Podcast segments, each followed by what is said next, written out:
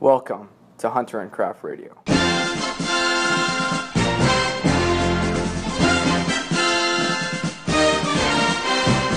What's up, guys? Evan Lewis here with another episode of Hunter and Craft Radio. On this episode, I'm joined by John Barrows, sales trainer for the world's leading software companies. John is a badass, and if you know any of his writing or his work, you'll know that he's very no nonsense, very straight up, and he's constantly trying to add value and offer great insights. Such a fun episode. We dig into social selling, sales account strategy, productivity and writing routines, and also get a lot of great nuggets on entrepreneurship that John has picked up in his career running jbarrows.com and other companies. I know you guys are going to love this episode. Without any further ado, here's John. On today's show, I'm very pleased to be joined by John Barrows. John, how you doing today, buddy? Fantastic, my friend. How are you? Pretty good. It's uh, it's been a long week. I know for both of us. Uh, I'm just coming off of my last signature. Actually, just uh, just sunk a hundred k deal, which is pretty nice. So that was, that was a good good way to end the week. And I know you're uh, you've been knee deep in uh, sales kickoff season. Give the give the listeners a quick preview of uh, where you've been in the last two weeks. Yeah, this is the tis the season, right? So um, sales kickoffs are crazy. I'm I'm based out of Boston, but I'm actually living out here in San Francisco for six weeks because all my stuff's out here. Um, you know, I've been everywhere from San Diego to Tennessee to uh, Utah to Denver to back to Denver, um, San Jose. So even though I'm staying here in San Francisco, I thought it was going to be all downtown, but it's actually just West Coast. I'm still bouncing around quite a bit, but having a blast, man. A lot of fun companies I'm working with. Everybody's trying to figure out the sales game and and how to hit it. So uh, and and really how to get the off the year uh, on a strong foot, which is uh, which is a fun time. Awesome, buddy. You must be excited. Um, on a different note, for your, uh, I assume you're a Patriots fan, so big game on Sunday. yeah. Yeah, loud and proud too. That might turn off a good portion of your listener audience. but uh, I, I, I am a loud and proud Patriots fan. and I'm not going to apologize for it. This well, weekend's going to be nice. Yeah, and I'm sure uh, Bruins too. It's funny. One of my best friends is uh, as Boston as they come. He is tatted up to yep. the nines with. He's got Paul Revere riding in on uh, on a horse, on tattooed on his shoulder. He's got "Welcome to Boston" on his underarm. So hopefully he listens to this right. one. But uh, yeah, no, I I mean we're obviously big hockey fans up here in Canada. So uh, your yeah. your Bruins are not too popular with our Leafs, but uh, we'll leave that for another I time. I can't imagine yeah, I was gonna say I can't imagine. I'll, I'll tone down the accent so everybody else can understand me. cool, man. Well, this is gonna be a fun chat. I really appreciate you, you know, taking some time. Um, you know, uh, really uh, look through, you know, your site a whole lot. Obviously, been following you for a while, and your your writing is fantastic, and uh, really speaks to kind of what this podcast is all about, right? You know, you're you've done such an amazing job kind of packaging up all the things that you've learned in your career. Obviously, that's your business is sales training, but um, you're so amazing at kind of sharing your knowledge and putting it out there. So uh, there's gonna be lots of good uh, good nuggets to come in this episode, as you like to say. But again, we're gonna we're gonna dig into a couple key things. So we're gonna talk about uh, personal branding. Obviously, that's a you know a very core strength of yours. You've done a lot of work on your personal brand. Your new site is amazing. Mm-hmm. Uh, we're gonna dig into some social selling. Um, we're gonna dig into sales team design and uh, some productivity stuff. Uh, I'm particularly excited about this episode just because you know, I've been kind of knee deep in this world, um, you know, the sales SaaS world for uh, the last two years, right? So in, at Post Beyond, um, I was the first full time sales guy. Uh, just you know, a little bit of my background. Uh, I was first full time sales guy, and I started in the inside in, inside sales role essentially, right? So digging up deals, uh, and basically all I was doing was social selling, right? So you know, I we didn't have we didn't really know about the SalesLofts of the world and those types of things, um, and we didn't have much of a robust strategy in terms of list building. So I got some of our early deals off of social selling. So excited to talk about that, and then now I've transitioned to the AE role, um, and you know, never had that role before, and you know, like like I said to you earlier, I'm excited to become your best student because literally your site is uh, chock full of um, a lot of the things that I'm encountering day to day that I'm screwing up day to day, um, and uh, you know, so obviously your your guidance is huge on that. So, uh, in terms of the listeners who don't you know who aren't familiar with your work, I'd love if you could just give you know a high level background on uh, your career, how you got into training, uh, and that type of thing. Yeah, yeah, no, I appreciate it, man. I've been I've been trying to pretty much same thing with you, like make a lot of mistakes along the way and figure out what works and what doesn't work and share with people. Um, just like everybody else, I kind of fell into sales or evolved into sales because there's so few majors out there in sales. So my background's marketing. Um, got got out of college, realized that really wasn't my thing, or couldn't really make enough money doing it. So um, got into sales with DeWalt Power Tools, driving around giving away free tools to construction workers, which was pretty fun. Um, then went over to Xerox, and that's really really where I learned how to sell and got a really formal sales education, and also obviously learned how to take rejection. Uh, selling copiers is about as brutal as it gets. then after that, um, when I was about 23 years old, uh, a couple of buddies of mine, uh, myself uh, from high school, we started a company called Thrive Networks doing outsourced IT support and we really had no idea what we were doing. I mean, I was 23, so I, I was I took every training there was. There was sailing, there were Heiman, TAS, spin, all of it. And um, I came across this one training called Basho, and it was the first training that I really liked, and it was very, very applicable. Kind of, it, it wasn't hard, and it was easy to produce results. So I used it, helped grow Thrive up. Um, became fastest growing company in Massachusetts for a few years in a row there. Nice. And then uh, ultimately sold it off to Staples. Um, Staples came bought us, and then spent about a year going through that integration, and come to find out, apparently I'm not really a corporate guy. uh, I don't, I don't have much of a filter, and I really don't like playing politics. So after a little while, Staples uh, they offered me another position, which is a nice way of firing me.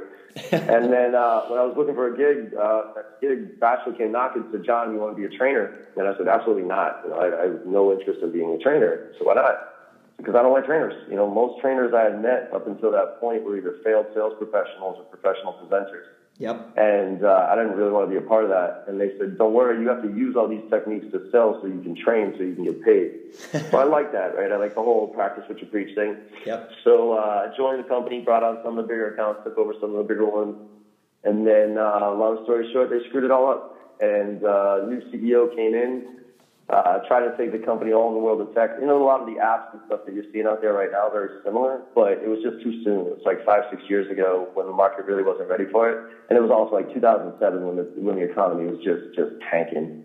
And so he, he one day walked in, literally there's 35 of us, and he walked in with it. So that's it, party's over. And he fired uh, 30 of the 35 of us on the spot. And uh, I've never said I'm the smartest cat out there, but I'm definitely an opportunist. And so when I walked into his office, uh, I was like, hey, just out of curiosity, what are you going to do with the training?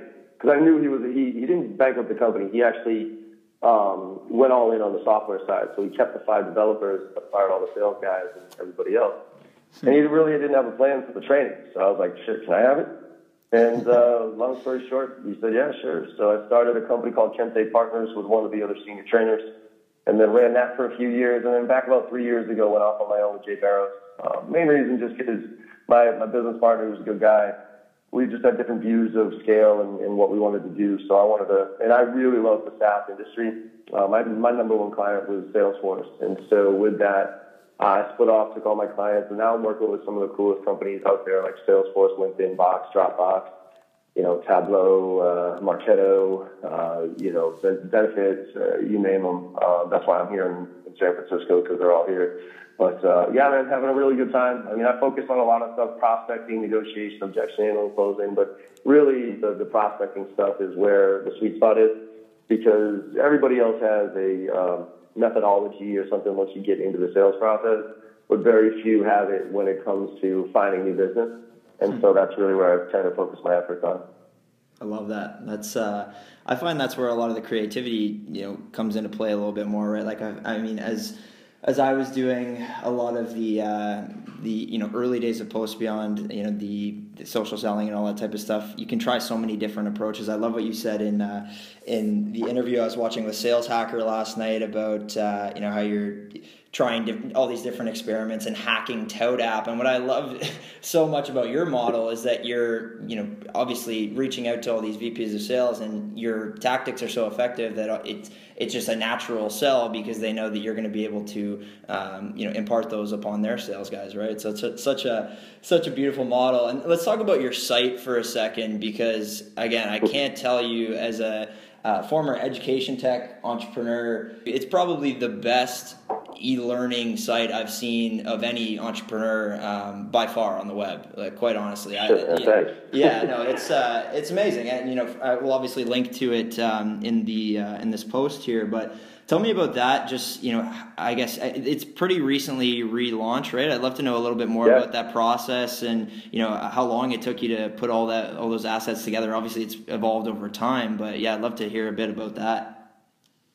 Yeah, no, I appreciate it, man. I've been working. Last year, I, I put a lot of effort into it, so I'm all about like lean startup, right? Like throw something out there, put a little bit of put don't put too much money behind it and don't do something crazy until you get some proof points, right? Yep. Um, and that's what I did about three years ago when I split off on my own. I just put up a simple WordPress site, more of a you know, hey, here you go. And then I started recording some of my own videos, just you know, on my laptop and just hey, here's a nugget, here's a nugget, here's a nugget. Yep. And I built an online portal that had all my stuff in video format and um, you know that to Salesforce.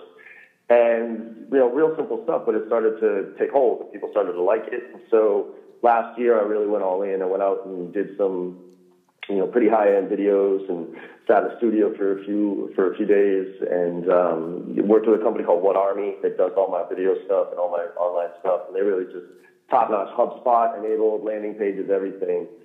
And the whole idea, you know, as, I, as I've been, we talked about earlier, right? Uh, you know, throughout my career, I've just been picking up nuggets. I think training you know, forget about my training, um, but any training in general is about nuggets, tips, right? You walk in and if you come out with, of a book or a podcast or something like that with one or two nuggets, that's, yep. that's good.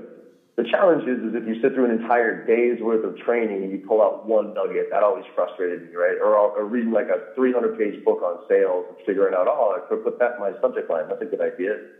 It's like, to me, it's, you know, couldn't I have just gotten that in like one page, or couldn't you have just told me that in, you know, a half an hour discussion? And so, to me, that's really what my mindset has been over the years: is always looking for these nuggets and tips and ideas to to curate from other people who have done really good things. And I'm not talking about just trainers.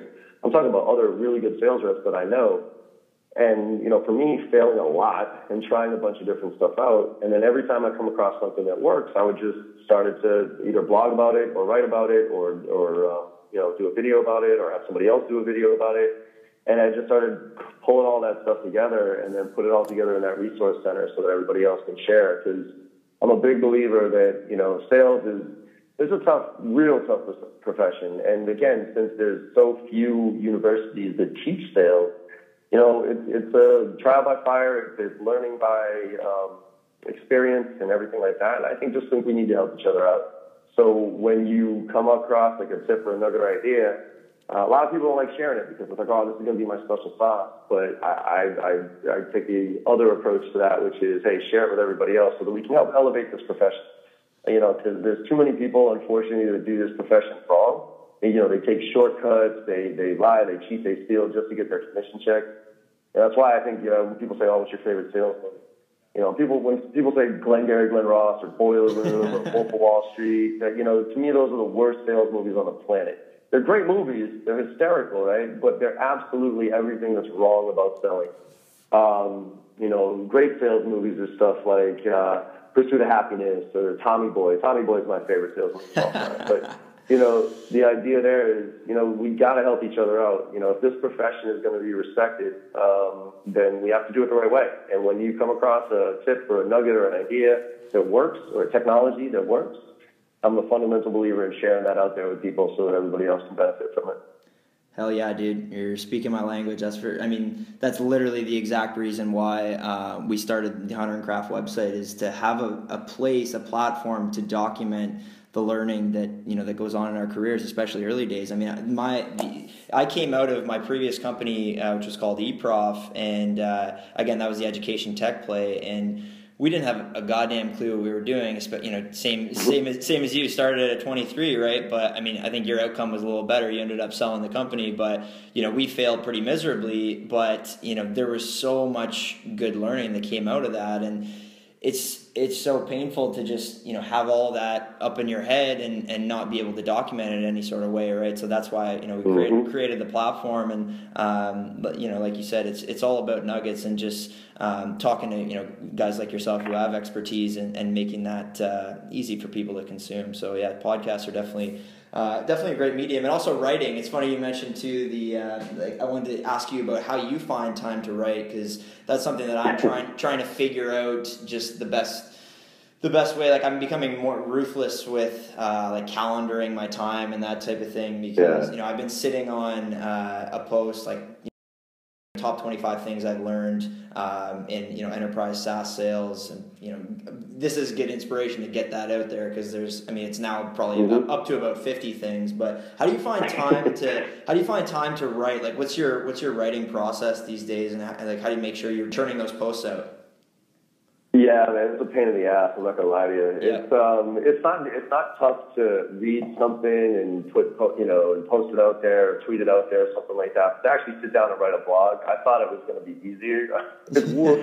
I've been doing it now for like two and a half years, and man, I'm I'm straight up running out of things to say, right? So I one of the things that I do is um, I just it, it actually is cool because it puts me in a position because it kind of forces me. I I know you know, because I now have a following and everything like that, I know my, my the followers kind of expect me on a weekly basis to put something else out there. Yep. And so what I end up doing is I end up just putting myself in random ass sales situations to, to learn, right? So, you know, whether it's in a customer situation or whether it's, you know, just in a day to day situation where I'm going out and buying lunch or something like that, you know, paying attention. And, and every time I hear something, see something, I end up either recording it on my iPhone and saying, hey, here's an idea, here's something to write about.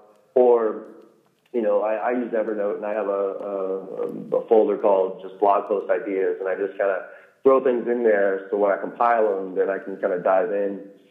And and then it's you know just try to like you said block the calendar man you get you treat I've become very very strict with my calendar yeah. Um, I think one of the things that sales reps are, especially within organizations, nobody really respects anybody else's time, right? Meetings always go over. You know, they always start late.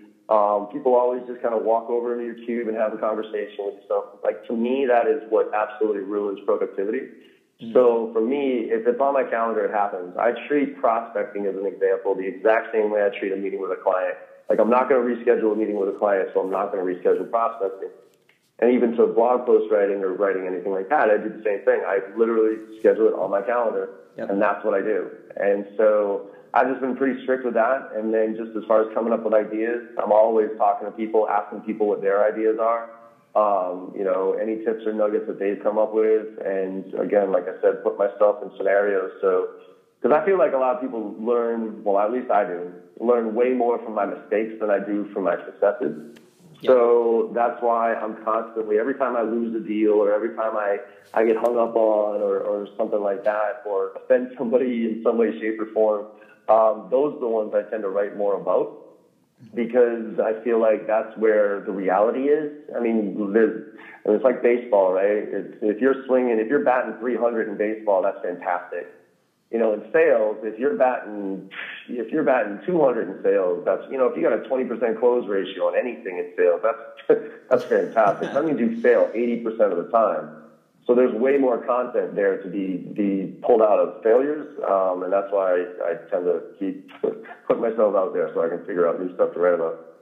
For sure, man. It's literally, I've got such a running log of, that's, that's my kind of, dedication now is anytime you know I, I had a call earlier this week where it was you know it was going pretty well but you know didn't set any good next steps and I, one thing that we're really trying to focus on um, is not giving away the farm in that first call, right? Like really knowing Mm-hmm. that, hey, you know, um, our sales process typically, you know, on average from our data, say it, it takes 10 calls to close a deal, right? And if Yeah. you if you know that you need at least 10 calls and you need to talk to at least four people, um, you, can- you can kind of chunk it out and I mean have you know some form of sales map where um, to, to set those next steps. Right? That's been such a hard thing for me, you know, is I'm I'm too nice generally, right? I want to talk to you about that in terms of you know the, the nice guy approach. I feel like that shoots me in the foot a lot of times because you know you kind of need to be a little bit more reserved and you know take a deep breath uh, at times and say like, look, you know th- this is going to take us ten calls and we need to bring in these people um, and you know really slowing it down. But I don't want to dig into that too much just yet because I did want to ask you about uh, some social selling stuff. Obviously, social selling being such a huge topic these days. It's something that you know I've uh, I've done a lot and had a lot of fun with. But I want to ask you about how you social sell because I've uh, I was checking out your sales hacker interview and there's some pretty interesting stuff with like you know a dummy Facebook and Twitter account and you got Feedly and Google Alerts and Inside View. So I'd love to hear you know just your social selling uh, process and how you're using that for your business.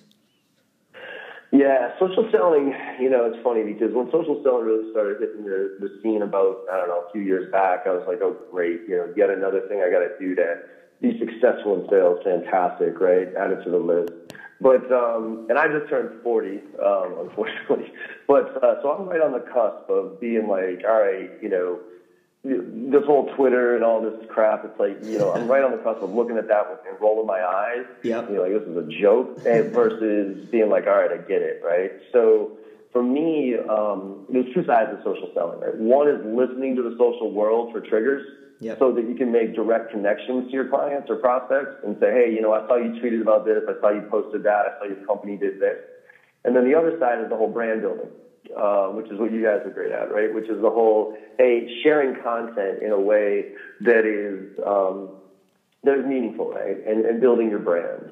Yep. And so the way I do it, um, and this again goes back to time management and really building it into your process, is every morning uh, I talk about you know creating a routine. I've done a lot of reading recently on on successful people and what they do to be successful and you know, what this theme that keeps coming up is this thing of, of routine, right? They have this routine where they get in, they do a certain amount of things, they do whatever. So, for instance, you know, Tom Brady, and I'll be a, a masshole here, but, um, you know, Tom Brady coming up this weekend, right? I guarantee you, Tom Brady, he wakes up every day on game day at a very specific time. He does a certain amount of things. He eats a certain breakfast. He listens to a certain playlist before he gets to the stadium. You know, he stretches out a certain way. Like, so he just gets himself in the game time mentality, right? And he does it. It's not like it's different every time. I guarantee you it's the same exact thing every single time. Yep. And so for me to be successful, I think that part of that is I don't want to create a, too much of a routine, but every morning I've created a routine for myself where I kind of like reading the morning paper, right? My, my dad still to this day, he, he opens up the paper, he reads the morning paper, drinks his coffee, and that's how he gets into his mindset for the day. Yep. Well, the, the thing about the morning paper is it's cool, but like 80% of the morning paper is completely irrelevant to what I care about, right? So I got to kind of sift through all that stuff. But now we have all sorts of cool technology and tools that we can have information come to us.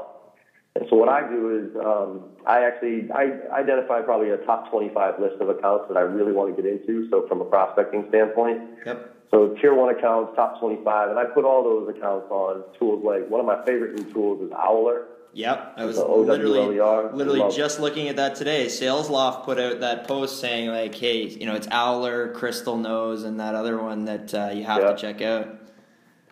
Yeah, I mean, Owler's no joke, man. Jim Fowler's the guy who started Jigsaw and sold it off to uh, Salesforce, and now he's running with Owler, and it's free. I mean, you put your top 25 accounts on there, you get alerts on a regular basis, you dive deep into the account, and it sends you an email once a day with a consolidated. So it's kind of like Google Alerts on crack.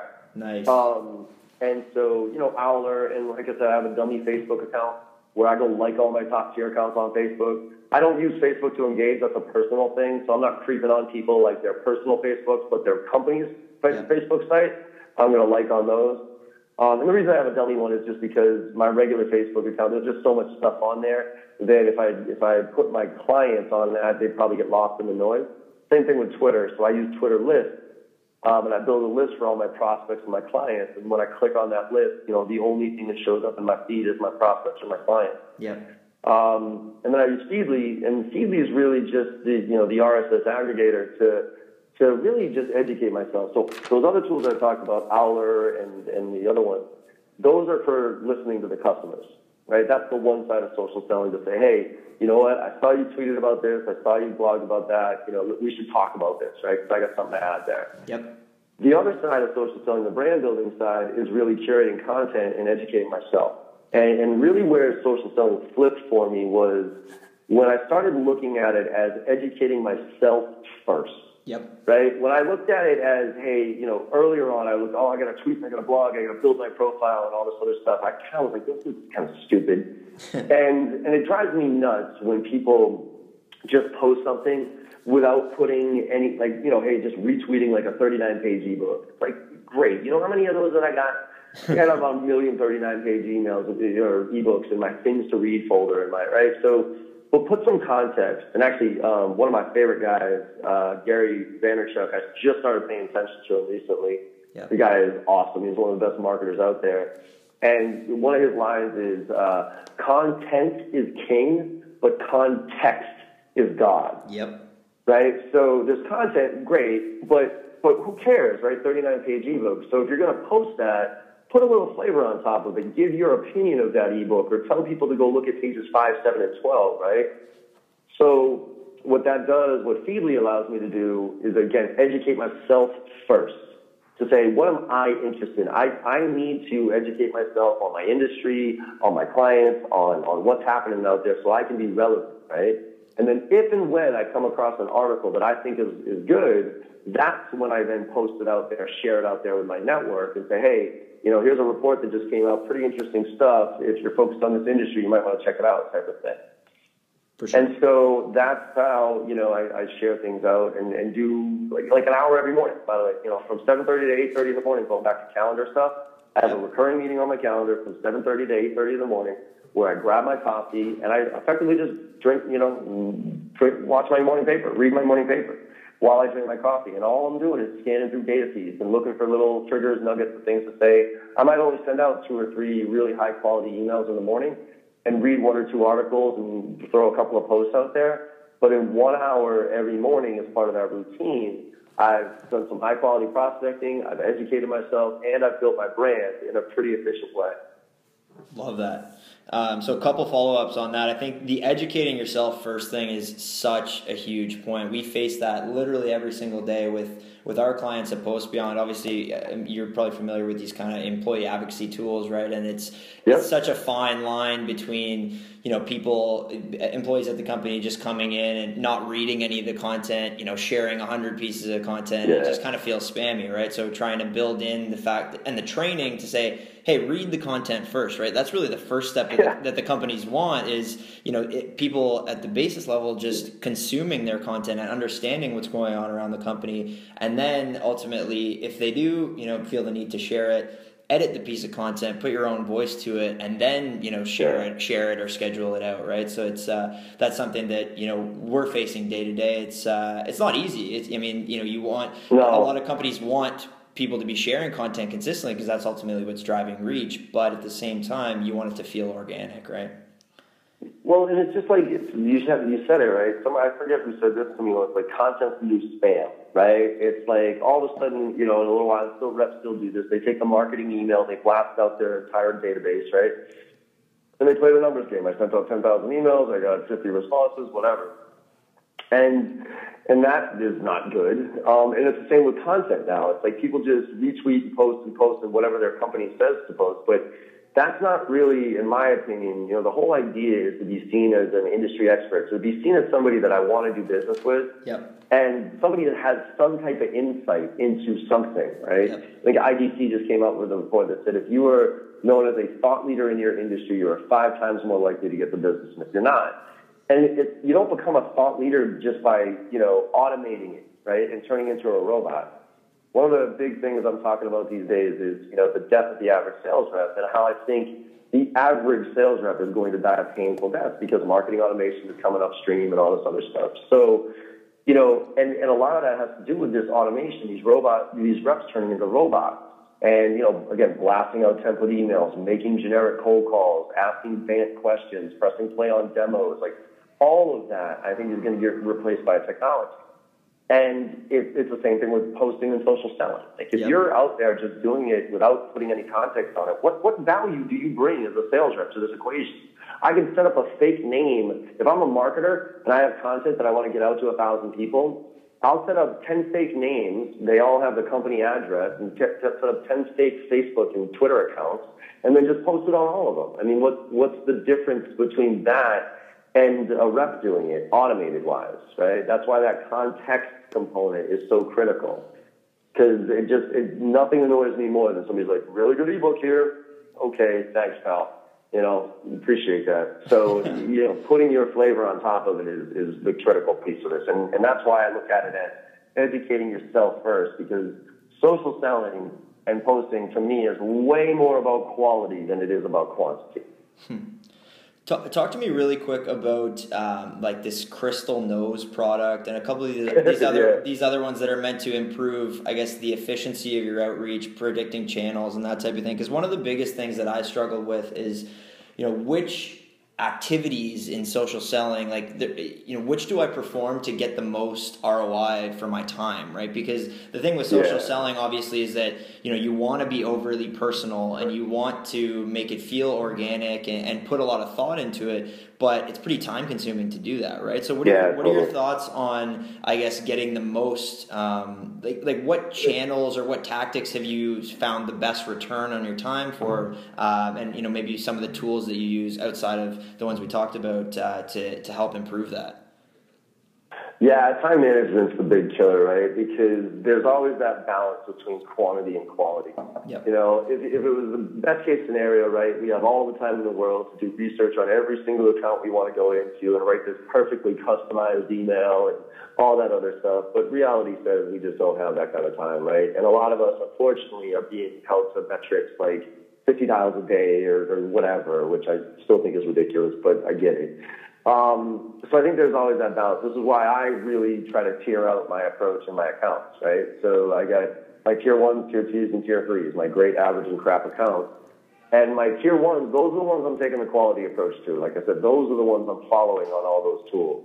Hmm. Where my tier twos, and I'm and I'm sending very targeted emails with very specific contact strategies around them, and I use tools like ToutApp to really make it efficient. Yep. You know that type of stuff um, and, and learn and figure out which approaches are working and which ones aren't.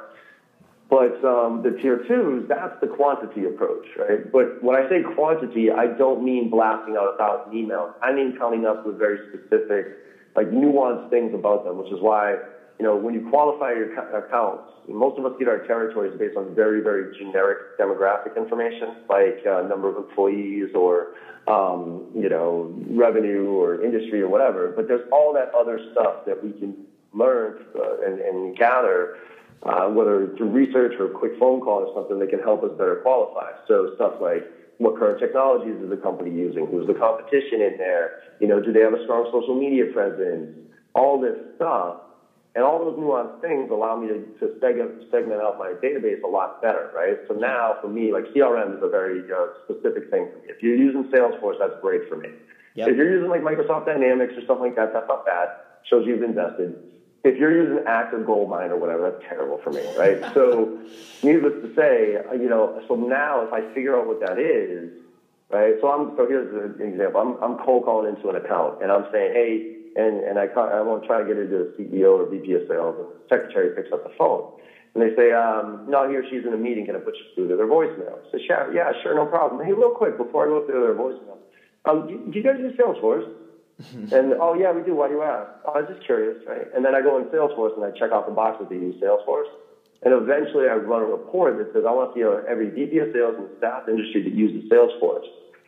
And that might only be 30 or 40 names in my territory, but then I can run a very targeted list. I can come up with a very specific message of the value that I bring to VPs of sales in the SaaS industry that use Salesforce, hmm. and come up with maybe three, four, five different things of value that I bring to that target audience, and then put together an email campaign that goes out rel- relatively automated, right? The only thing that's customized is probably the name. Hi, Bill. we're working with other VPs of sales in the SaaS industry who use Salesforce, showing them how to do these things. We're about to talk to you about it. And so now I can run these campaigns to get the volume up there without blasting out a thousand emails to everybody in my territory, which is what I think marketing should do. Yep. Right? That's marketing's job. The mass emails to everybody else, that's marketing's job. And I was saying earlier about the death of the average sales rep. You know, the, the question that we have to ask ourselves in sales today is what can you do that a computer can't? Because if a computer can do it, then you, you have to ask yourself, how long do you think you're going to have a job? Hmm. Right? And so, and, and a computer can do those mass blast emails way better than we can, by the way, like the Marketos and the Eloquas of the world. They can run those campaigns and split test them and figure out click through rates and all that other stuff way better than we can. So we have to figure out how we can tailor and target our message in a way that still gets the volume up there, but but does it in a way that's more focused on the people that we're reaching out to. Hmm. Beautiful. Okay, that leads in nicely to some of the sales team design stuff because that's a that's a topic that you know we're going through right now at PostBeyond. You know how to best structure our team in terms of obviously inside sales, marketing, um, and the AE role, and then obviously you know biz dev and channel stuff. So I want to pull out a couple nuggets, hopefully from you know some of the clients you're working with. Like you're literally working with the who's who of sales teams in the world, right? And in SaaS. Um, so let's talk a little bit about you know what you see in the market and what some of the best sales teams are doing. Uh, you know, what do you think kind of separates the most amazing sales teams from kind of mediocre sales teams? Um, and then I also want to dig into uh, some of the A/B testing stuff. But just at a high level, you know, what are your thoughts on you know um, what really sets the best sales teams apart? Yeah, it's. Um, I think the the working together and con- and continuous improvement, right? Those are the two things that I would highlight. Are you know how are the teams structured, right? Uh, sales is a very individualistic uh, sport, if you will, right? We're all out there, but if we work together, it, we can figure things out a lot faster. Yep. And so, from a from a structure standpoint, where you know, you got, and, and, this actually leads to your comment earlier about split testing too. To me, for instance, here's a here's a great way that uh, sales teams work together, which is using tools like ToutApp, using tools like you know whatever to come up with one, you know, a few a few templates. Not everybody has their own templates, but hey, let's standardize on three or four templates that that are kind of like 75, 80 percent based, right? Yep. And so, as an example. Um, mergers and acquisitions, right? Every time somebody goes through a merger and acquisition, you can kind of say the same thing. So you can create an email template that reads something to the effect of, hey, I was doing some research on you, noticed you merged with blank, right? That's where you have to customize. And then the reason I probably me to reach out to you is a lot of our clients who merge with other clients who use our platform in this way. We'd love to talk to you about it. That message right there, that value statement can stay similar. Yep. So now you create a merger and acquisition template, you put it into ToutApp, and then you have everybody on the team using that and, and also tracking their top 25 on mergers and acquisitions using something like Owler, right? So now, every time you get pinged on a merger and acquisition, you open up that template, shove it up, fire it up. And in a month or two, if everybody on the team is using it, you know, then you get some data points there that say, hey, you know what? We sent out this template 45 times. We got 20 opens, 10 responses. That's a good one right? Or we sent this one out 25 times, you know, 45 times and got no opens no responses. Let's flush that out. So that's, you know, working together. It's the same thing with call lists as an example. Most people are even asking me these days, why should I even make phone calls, right? Nobody's just picking up the phone. And I'll tell you right now, calling is, I think calling is a waste of time if you sprinkle it throughout the day, right? If you make two or three phone calls, send an email, make a few phone calls, whatever. Yeah. It's a drastic waste of time. And with the millennial crew, right? They're, they're, they're, they don't even want to get on the phones for crying out loud because, you know, like I said, I'm 40, so I grew up in the. If you were on email doing in sales, you were you were wasting your time. Like this was a full on get on the phones and make 400 dollars a week for as long as you for as long as you can. and so, yeah, that that worked back then. Maybe it wasn't really that effective, but it worked. Now, phone is like really. So, but if if you don't work together on it, it is a waste of time. And so my favorite way here as an example of working together to figure it out is, and this is how you can integrate marketing into the equation too, have marketing come in, right, and do like a lunch and learn about a certain persona, right? So, hey, here's a CIO in the healthcare industry. This is what CIOs in the healthcare industry care about these days. This is what their priorities are. These are some of the things that they're thinking about. Here's a here's a couple of you know I call them attention grabbers. Like, what can you say to CIOs in the healthcare industry to get their attention? Yeah. So it'd be something like, hey, we show CIOs in the healthcare industry how to drive these type of results, whatever. And then one or two or three questions to ask CIOs in the healthcare industry specifically, right, to show that you know what you're talking about. And by the way, here's a case study that aligns with that. Yep. So now you do a little lunch and learn on that, and then everybody runs a list of CIOs in the healthcare industry and gets on the phones together and all uses the same approach. Yep. Right? So for an hour, just an hour, everybody's using the same approach, and then they're all tracked how many calls, how many referrals, how many meetings that set up. And then you compile all that data at the end. So say you got 10 reps making calls, right? You can probably make 15, 20 dials in an hour, no problem with that approach. Well, now you have 200 data points on one very specific approach that you can look at and say, we made 200 phone calls, we got 50 conversations, and we got 10 meetings. And if you do that on a consistent basis and understand that every single email you send or every single phone call you make, you're using an approach and then if you bucket that approach and focus on it for a period of time with the team, you can start to figure out stuff that works and what doesn't work. And, and that leads to that split testing thing. So you're constantly trying new things out and you're comparing it to what you know works and what doesn't work. And then you just develop this whole list of things that, okay, we know these approaches work. So therefore, when a new hire comes on board, you say, hey, we know you'll figure it out as you get going here, but here's some approaches that we know work uh, why, you know, here's how you can help get started here. So that's what I'm seeing. You know, very few companies do that. Most companies are, hey, SDRs, BDRs, APs, go for it. You know, what are you guys doing? What did you hit your metrics this day? But they, they don't really work together. Yeah. Um, they, they just are all kind of, you know, law of averages type of thing. And the best ones are when the coaches are, or the managers are involved in coaching. Yeah. And there's this team environment of, of let's figure things out here, guys.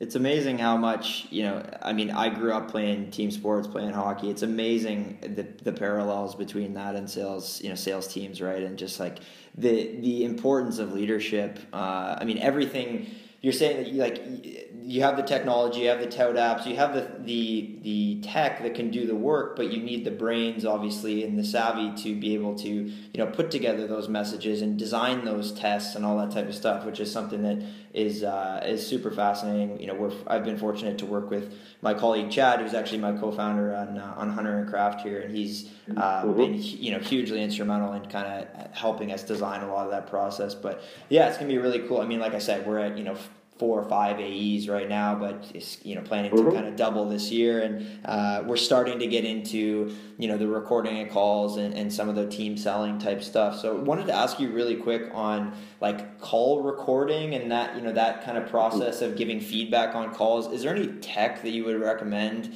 um, that's you know really good for that? And I know that leads us into your tribe thing well, but specifically yeah. re- specifically related to like you know call recording and feedback. Any any tools that you recommend people use for that? Uh, I not often. So call there's there's two things, right? There's the live. I don't think managers do enough of the live kind of coaching, right? Where they're doing a call blitz with their team, they're listening in on it, and then right afterwards they give feedback live, as opposed to recording a bunch of calls and then listening to it and you know and then providing feedback, whatever. Yep. Um, you know the the latter, right? The recording of the calls, listening to them, that's good. Um, I don't know. I mean, there's a bunch of technologies. I don't know which one's better than the other, so I don't want to kind of advocate for one. I'll tell you right now, my favorite. Uh, here's a nugget for people to do with their teams. Um, one of my favorite things to do, to, and, and this is where you will learn more in this scenario than you will ever learn in any training you will ever go to, including mine. Hmm. Um, you, I like grabbing three reps, right? Three, maybe four reps, uh, four people total, and one of those should be the manager. And you gra- everybody grabs like a small conference room and everybody brings in their lists, right, of all their accounts that they're supposed to call into. And then you sit there with a, with a speakerphone and you make round robin dials on the speakerphone, right? So, you know, I say I make a phone call, right? And, and I call in and some secretary just absolutely shreds me, right? Just hangs up on me mid set, whatever. well, first of all, everybody's laughing their ass off because it's always funny to watch train wrecks live, right? Second of all, if, if you're up next, you're obviously not going to do what I just did, right? You're going to do something totally different. And then say you do something smooth and you get through and you have a really good conversation with somebody. Well, the person after you is going to do what you did and avoid what I did. And in a super short period of time, you know, you, you learn way more that way than you would listening to any recording or you know or doing any type of you know role play or any of that stuff. So to me, that is is something that I I coach a lot of my managers, uh, the work the ones that I work on, and a lot of times when I get that that nugget out, they say that dude, that is probably the best thing that we've done because it's also all fun, right? Then you can have contests around it. You can have a little pot of people in one room and another pot of people in another room, and whoever gets the most meetings or whoever has the most train wrecks or whatever it is. Um, and it's a really, really strong coaching um, opportunity to learn really fast. So that to me is um, it's not a technology because um, there's plenty of them out there. Listen to it, you know, give your pitch, record it, let me give you feedback, thumbs up, thumbs down. You had a good cadence, whatever. Right. Uh, you know, but that's only so that's only so valuable in my opinion. Hmm. It's the live application stuff where I'm on the phone. I just got my ass handed to me. What should I have done better there, you know, boss? Because I'm feeling it right then and there, right? Two days later, when you get to it on your iPhone, you listen to it and you give me feedback. That, that's that's like that, that might as well been last year that that happened because I probably made 50, 100, 200 dollars between now and then. Hmm. So one of the things that I thought was most impressive about you and your website that I didn't even realize is that you've actually developed not only the site and the entire knowledge base, but also a couple of products and apps related to that as kind of spin-offs, right? So tell me a little bit about Tribe and then also sales sales from the streets. Yeah, so sales from the streets a little kind of you know one of my little pet projects. It, it leads to something that you and I talked about earlier, which is just the the collaboration of sales reps and, and everybody helping each other out. So about three years ago, came up with the idea of just crowdsource sales training and um, sales from the streets is it's the idea is you know two minute nuggets, right? So everybody out there, you've gone through trainings, you've read books, so we all have nuggets, we all have tips, we all have ideas. And so the idea is with sales from the streets, just record them, right? So hey, here I just came out of a, a meeting, and you know I asked this question, and it was a really good one. I got a really good response, and here's how to do it and it's very, very tactical, right? So this, it's not just, hey, here's an interesting thing. It's no, no, here's how to do this. Now go do it. And so the idea there is I put all my nuggets and tips on there, and there's a bunch of others from a lot of other sales reps that I reached out to. And, you know, it's all categorized, right? Negotiation, objection handling, closing, all that stuff. And the concept there is like you're, you're on your way to the, you know, to the office or you're on your way to a meeting.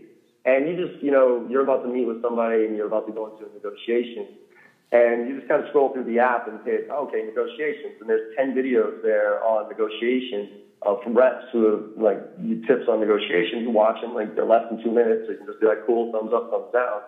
And, the, and try to get some new ideas on how to negotiate more effectively. And again, share, crowdsource uh, that stuff. So that's an app that's on the Apple Store, totally free of charge. I, I don't charge people for it because I'm really trying to build a community there. Um, and then uh, Tribe is along those lines, it's more, um, if you look at my website on the Resource Center, I was trying to figure out a way to distribute all that content because I had about 130 pages of content. So we created this presentation layer where as long as I got a link to it, right, as long as you would Dropbox or Box or SharePoint or any of that stuff, as long as I can create a link, there's a, a WordPress where on the back end you put the link there and then you tag it based on whatever the topology you come up with is. So, you know, sales stage, skill set, industry, role, whatever. And you tag it with as many things as that tip or that nugget is, is related to. And then as you search for it, you can just, you can, you know, you can do the drop downs and say, I want to say all uh, sales stage, right? So it'd be prospecting. And then skill would be messaging. And then industry would be manufacturing and role would be AE and you click on those four things, and the only thing that shows up is just a really simple way of searching for drilling down to content for exactly what you're looking for. Hmm. And so I use that to, to distribute content on my website, but we're also giving that to clients so that they can actually create their own uh, tri- internal tribal knowledge and have reps record it. Uh, either record their own tips or marketing departments, you know, make sure that they have the information and distribute it to people the right way so that reps, because we found that reps are always you know, marketing, no matter how good they do, or enablement, no matter how much they try, they try to, you know, put all the content in one place, either on Dropbox or Box, yeah. and do a really logical tree of where all that information is. But inevitably, sales reps are like, hey, where's this and where's that? Where's you know, the most recent presentation? This this puts a presentation layer on top of it.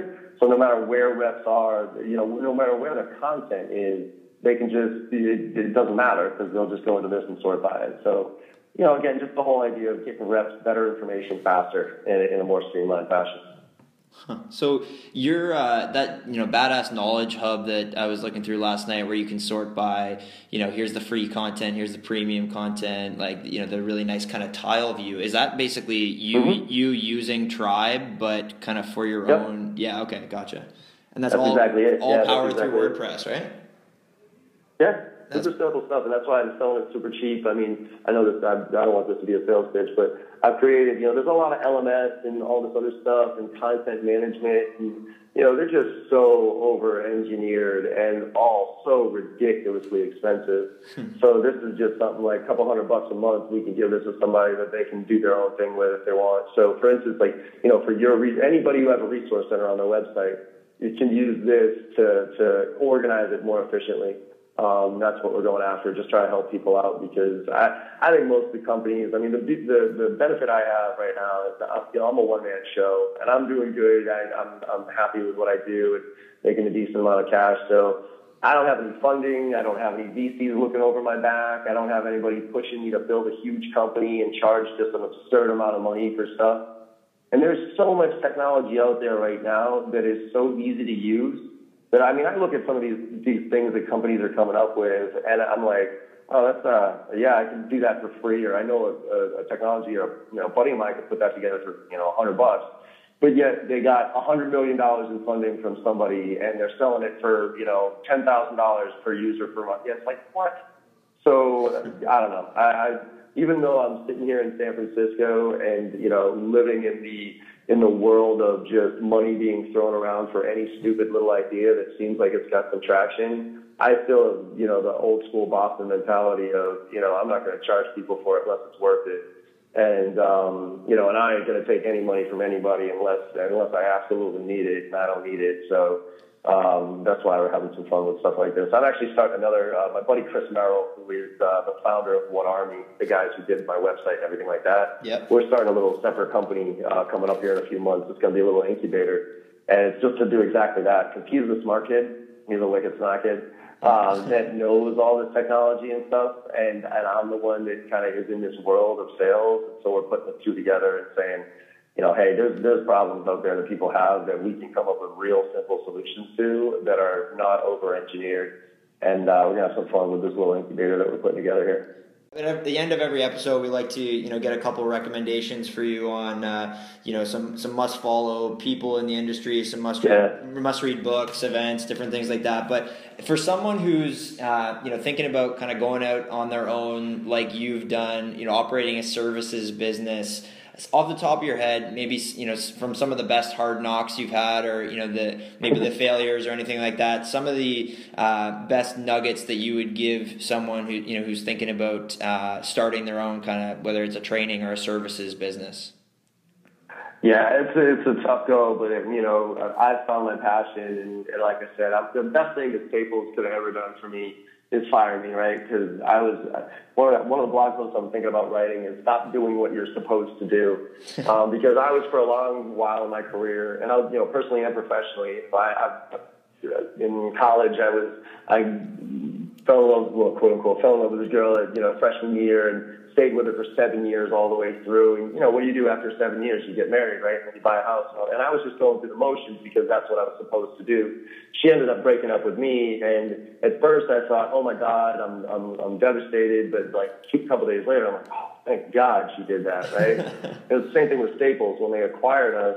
I was I was fighting it, man. I I was the the Thrive Network. She cut my arm, and I I bled blue, and there was no way I was going to give up, and blah blah blah. And it wasn't right for me, but I kept fighting it, and they fired me. And like I said, you know, at first I was devastated, but then I woke up. I said, wow, thank God. So you know, I had to have some learning lessons there, but really the the whole stop doing what you're supposed to do, right? Just going through the motions of what everybody else is supposed to do. And once you realize that, once you realize that you really want to go off on your own and do something, um, you know, it's hard to start from scratch. I, I will say I was fortunate in the sense that I I joined this company, they screwed it up, and I took it over. And you know, they had a product that everybody liked. They had a um, you know revenue stream that was already there, and customers, right? So very few people get to start a company with a product that people like, customer list, and revenue. Um, that's why I said I'm an opportunist. I'm not exactly the brightest cat out there, but um, I think the the big thing is, especially if you're starting services, is figure out what your model is, right? Figure out what your productize. Do everything you can to productize your offering. Consulting is a brutal, brutal world because what happens with consulting is it turns into this hourly rate discussion and nobody's ever going to spend more than 250, 300 bucks an hour for somebody. And that might sound good, but it's not because from a consulting standpoint, people always want more from you than your, so your hourly rate, if you really put it together, your hourly rate for the nights and the weekends and the prep and the follow up, you're hourly, you might as well go work at McDonald's. Um, and so with that, really productize, right? If you're like, here's an example. If you're going to do a pro, if you're going to do a consulting engagement or a consulting gig with somebody, make it a project, not just this open-ended monthly, you know, few grand a month, and I'll do this for you. Make it a project. Say it's going to be a six-month engagement, and this is what the product, you know, this is what the deliverable is, this is what the timeline is, and, you know, and it doesn't matter how many hours I spend. If, if you agree on this deliverable, then I'm going to charge you 50 grand for that and everybody's going to be happy. Okay. Hmm. Um, and then do everything you can to, to find that one customer that has a logo, right? That has a logo that you can use as a reference. Yep. Beg, borrow, and steal. Go to your friends, family, fools, whoever, and go tell, go to a company and say, look, I will do this for you for free I, you know, if you can get paid for it, all the better. But do it with the with the give get, right? I train on negotiations. It's always gives and gets. Yep. And so if you're going to give away a discount, or if you're going to discount your your services really high, well then get a testimonial, get a logo, get the ability to use their name as a reference, right? Because once you have that proof point that somebody else is buying this and there's value in it, then you can go out there and, and spread the word to everybody else who fits that profile. So really, you know, high recommendation of going out and doing free services, going out and doing services for very little money, um, with the um, with the really hyper focus on coming up with some sort of metric as a baseline before you get engaged with them, and then looking at it three months later to see what that delta is. Because if you can walk into a company and say, hey, we showed this company how to take their, you know, whatever from X percent to Y percent after our engagement and it drove this much re- additional revenue for them, that is gold. Because then you can go out and just scream at the rooftop about, you know, what you've done. I mean, the, the biggest thing I have when I split off with, um, with Kensei Partners right after Basho when they fired us, you know, I remember looking at all the clients, and uh, we put all the clients. We started a company called Kensei Partners, me and all the other senior trainers, and we put all the clients, the existing clients, on the board, and we kind of said, okay, you get this one, I get this one, you get this one, you know, so whatever. And I just remember looking at Salesforce. Out of all, I mean, there was big, big customers on there like SAP, Oracle, um, you know, Forrester, Gartner, all these different things. And I just looked at Salesforce and I said, that's the, I don't give a shit about any of these other ones. I want Salesforce. And um, and then when I got Salesforce, I literally did everything I could to make them happy. Right? I mean, I didn't give them my stuff for free, but I get they got by far the biggest discount. Um, you know, compared to any of my other clients.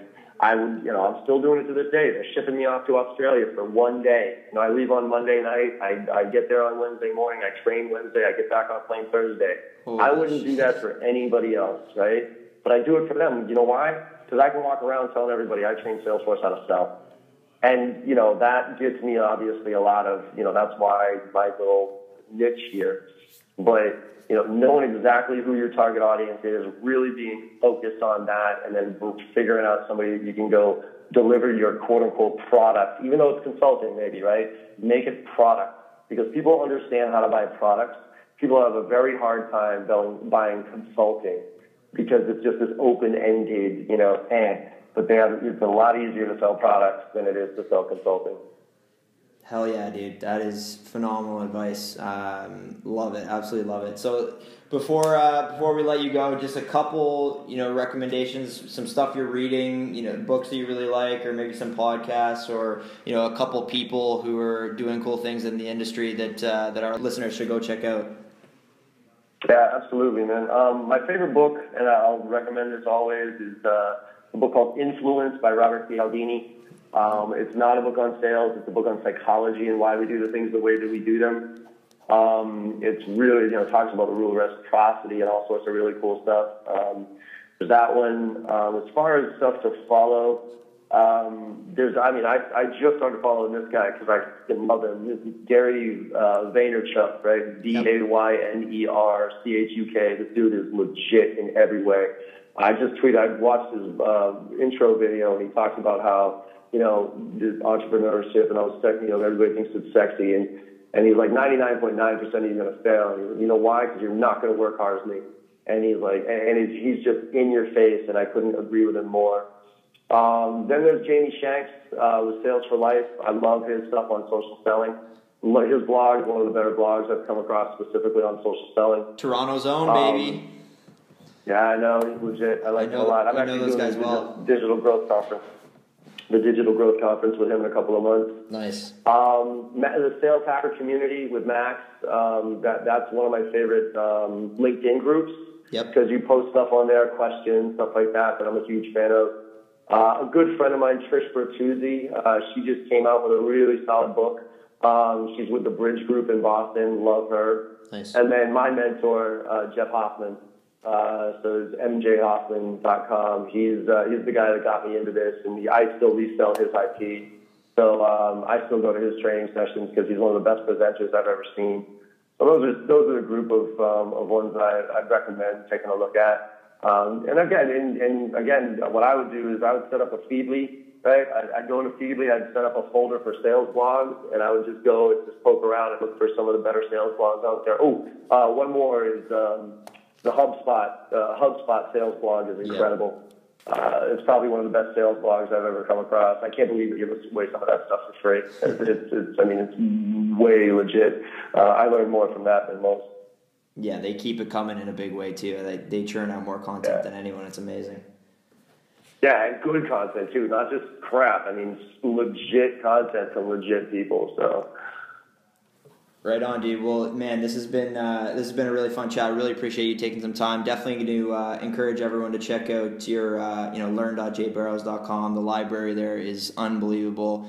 Um, you're a beauty, man. I really appreciate uh, you taking the time for the interview, and uh, I look forward to hopefully you coming up to Toronto and uh, the opportunity to buy you a beer. yeah, man, I'd love it. If we'll see what happens with the Bruins, uh, if we get the if I get, a, get up there, we can maybe have some fun with it. But uh, I appreciate you having me on here, man. It's been a blast. I'm all about you know I love what you guys are doing and just trying to elevate the game here for sales and, and, and share good knowledge. So. I appreciate uh, you having me on here, and hopefully all your listeners got something out of it. Um, and if there's anything I can do to help moving forward, don't hesitate to ask.